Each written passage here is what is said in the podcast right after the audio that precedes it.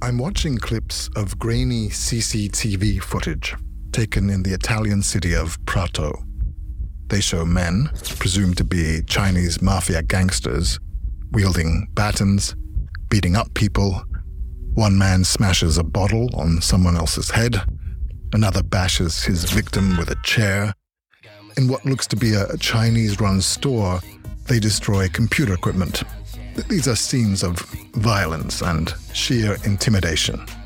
As you can see from the short video documentary that we published, um, they used to, to beat their competitors and in some case probably also to shoot them and to kill them. In today's episode, we peer into the shadows of the Chinese underworld in Europe. I'm Timothy Large from the International Press Institute in Vienna, and this is the IJ for EU podcast.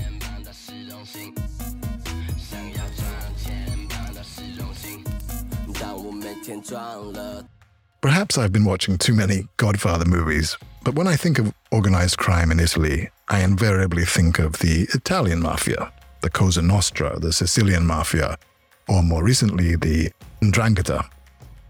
So it comes as a bit of a surprise to learn that a Tuscan city just a stone's throw away from Florence is home to the largest Chinese mafia group in Europe. For the past few months, a cross border team of journalists from Italy, Germany, and Spain has been investigating the underground activities of this increasingly powerful group, with support from IPI's Investigative Journalism for Europe Fund, or IJ for EU. Today, I'm delighted to speak with Davide Del Monte, an Italian journalist who led that investigation. Davide is founder and president of InfoNodes, a non-profit that seeks to promote an open and fair society through public interest journalism. Welcome to the show, Davide. Great to have you here. Thank you, Tim, and I'm happy to be here. Now, for people like me who don't know much about the Chinese mafia in Europe, could you paint a general picture of the kinds of criminal activities that you've uncovered? Yeah, when we started to investigate the Italian case, that, as you already said, started in Prato. It's a town or a city close to Florence where there is a huge Chinese community we understood for the first time the dimension of the phenomenon, of the criminal phenomenon, because uh, we could see that uh, more than 100 people were indicted by the public prosecutor, so a large number of people. And studying the papers from the case in court, we could see that the allegations were made for uh, drug dealing, prostitutions, uh, violent crimes, and so we decided to go in depth and to try to understand how a so powerful and rich criminal organization could uh, grow so fast and so quickly in our country without any basically public recognition by other media or by other law enforcement agencies. And uh, what we found out, and that's why uh, we decided to investigate more on this is that it was not just an Italian issue or Italian based criminal organization working just uh, in Prato or in Italy, but uh, they were exploiting their business also in other European countries. And so this is the reason why we decided to start with a cross border investigation. You say this has happened quite recently. What sort of time frame are we talking about? When did the Chinese mafia start to gain a foothold in Italy and other countries in Europe?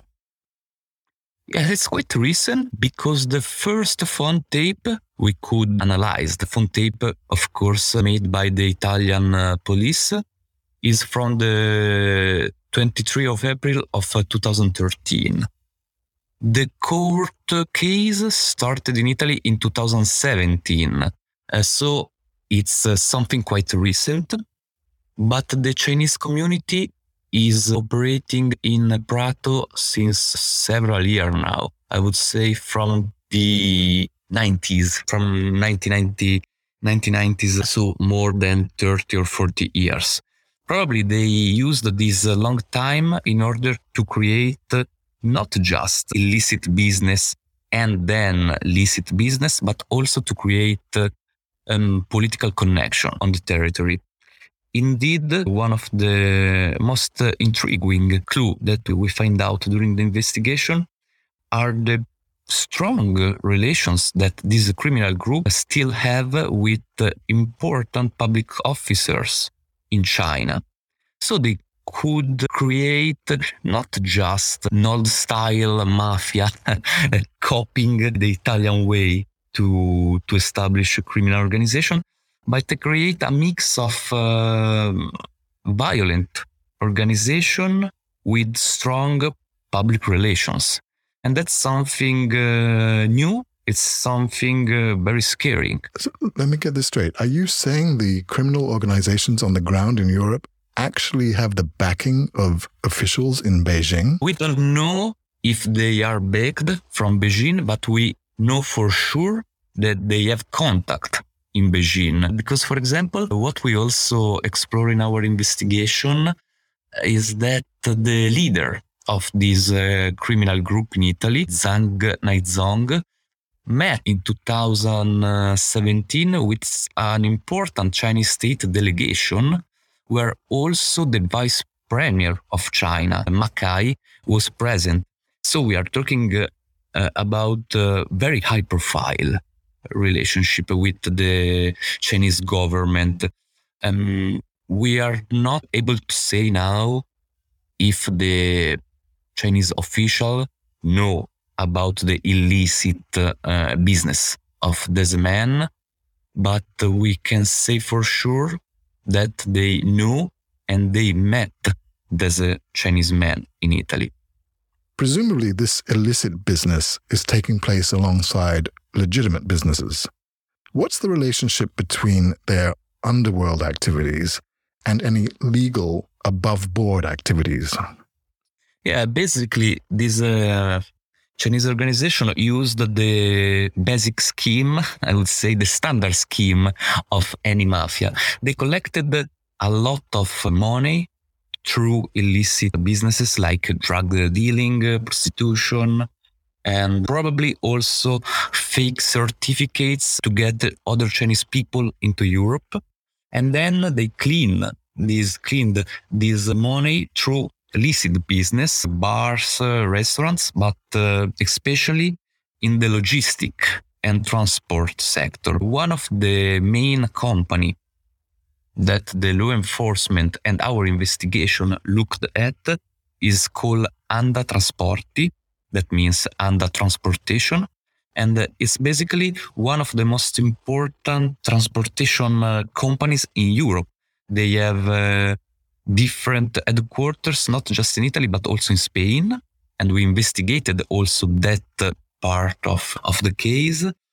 And uh, they could uh, reach a significant pie of the, of the market in the last years, also using violence against other companies in the sector.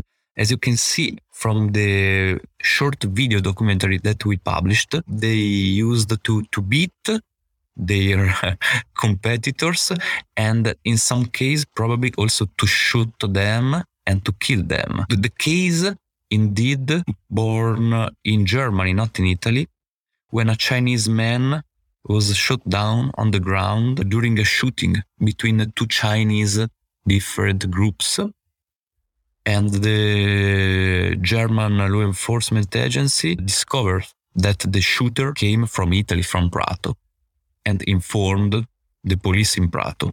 And here is the start then of the phone tapping and the investigation by the Italian police. And how does the Chinese mafia manage to coexist with the much more entrenched Italian mafia? Are they living in harmony or are they at each other's throats?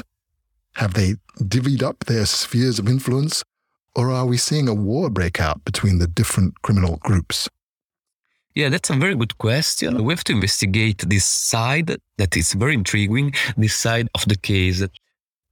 I would say that if you are not collaborating with other criminal organization, you are at war with them. So we couldn't see any major accident between different mafia groups in Italy, like uh, Chinese against uh, Camorra or uh, traditional Sicilian mafia. So it's probable that they basically agreed on some business differentiation. For example, the traditional Italian mafia are not so much involved in transportation business, while this Chinese group is really and deeply involved in transportation and logistic. So it's probable, but they need a lot more of investigation, that uh, there is a, what is called pact by criminal organization uh, in order not to interfere each one with the business of the other ones. Have the Chinese mafia limited their activities to the transport of Chinese goods? Or does this apply to the transport and logistics of all kinds of goods across Europe? Basically, all kinds of transportation is managed by this Chinese criminal group. What is interesting of this sector is that when you move a lot of uh, transports, you can move basically everything.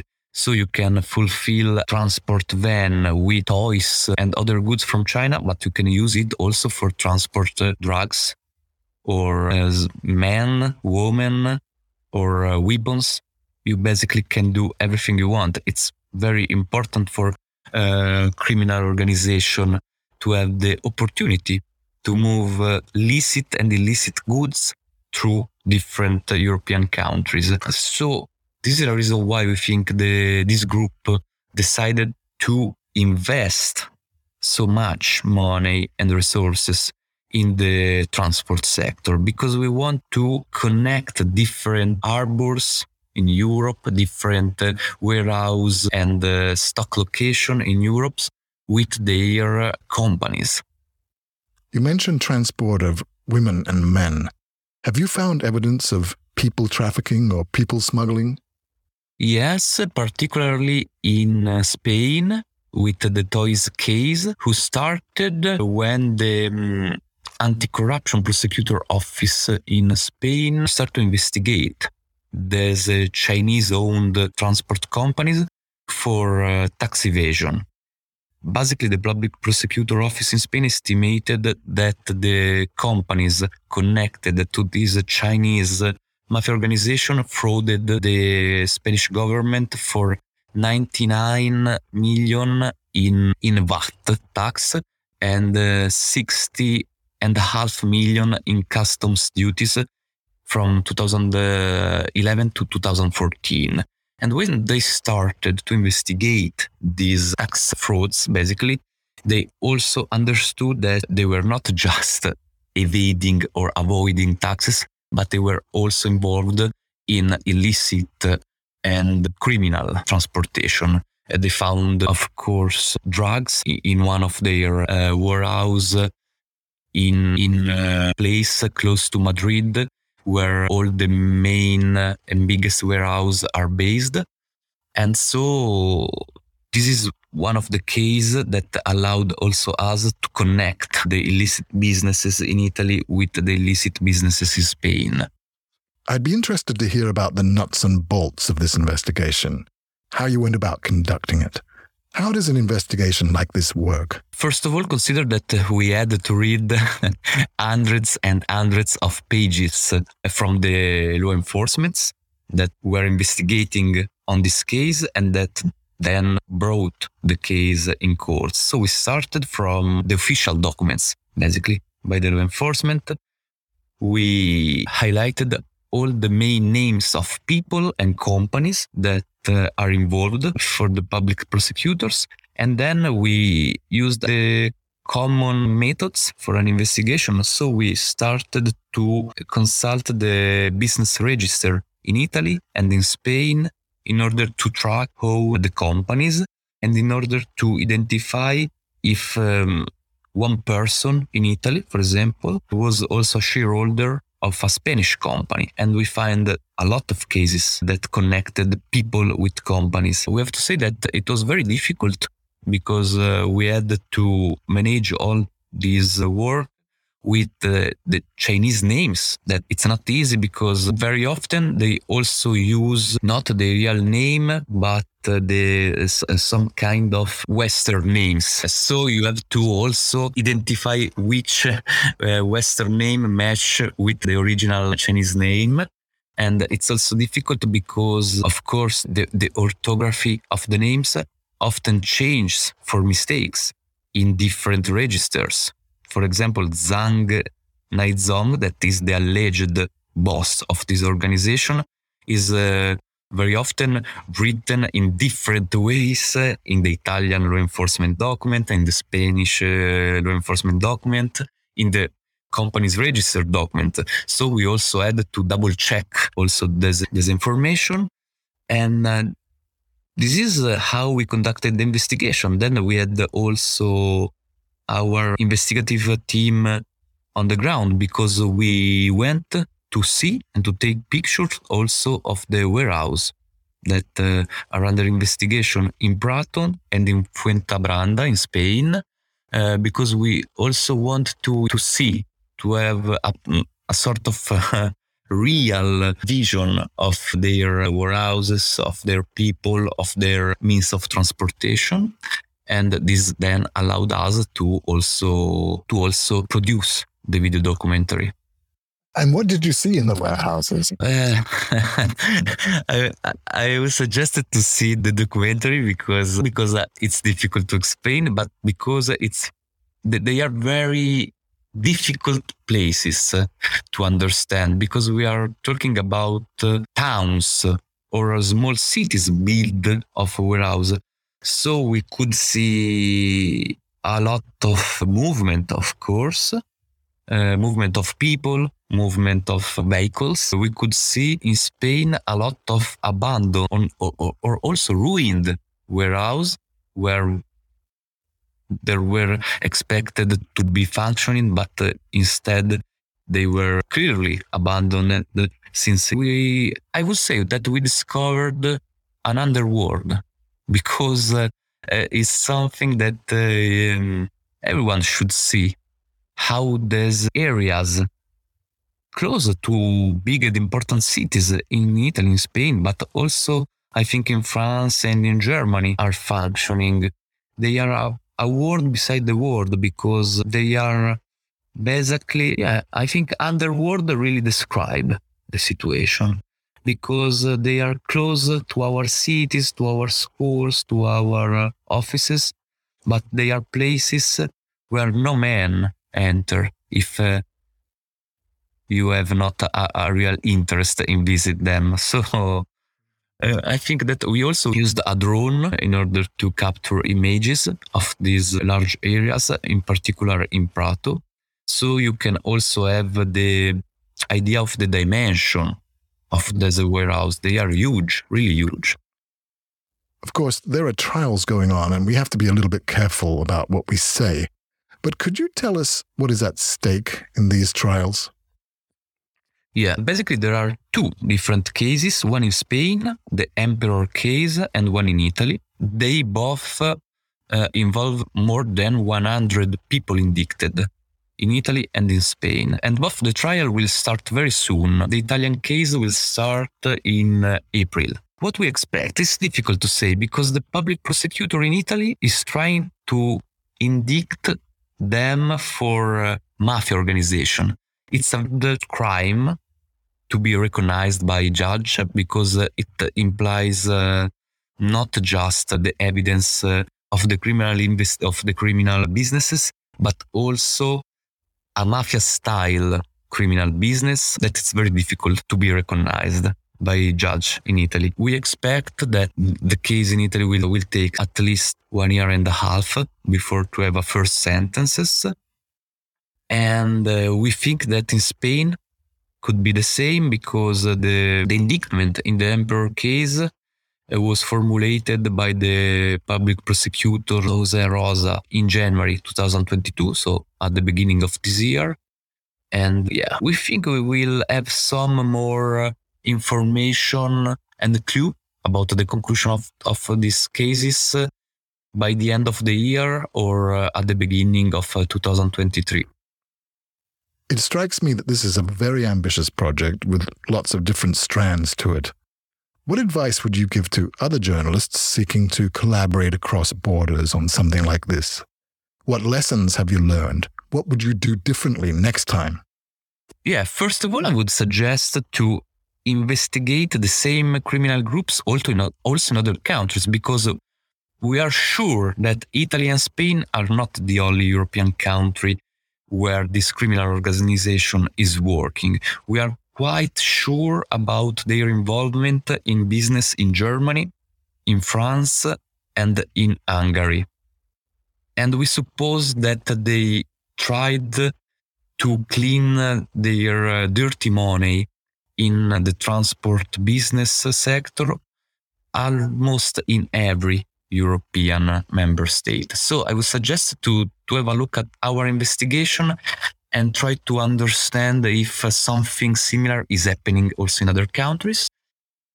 And then I, what I would like to do with other partners in Europe is try to track what I said at the beginning of this talk with you and basically the relations of these criminal groups with governmental officials in Beijing. That's, I think, it's the most uh, interesting part of our investigation because more than the dirty businesses and the violence and the criminal offenses, I would be really interested in try to go in depth about their relationship with the Chinese government. It's very difficult. For doing this, we will need someone based in China, basically, helping us. But uh, if someone uh, from the network of your organization uh, wants to collaborate, we are uh, full open to any kind of support or just input to our investigation. Best of luck. And I hope you can expand your investigation of course, we have coming up on the 31st of March and April the 1st the annual IJ for EU Uncovered conference, which is in Berlin this year.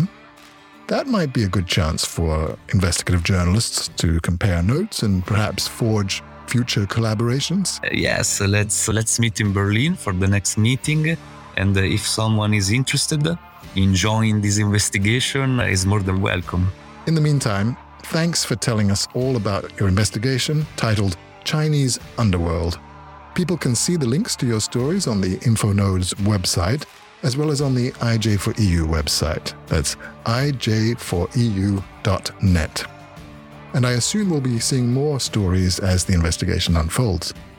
And can we expect a longer documentary in the future?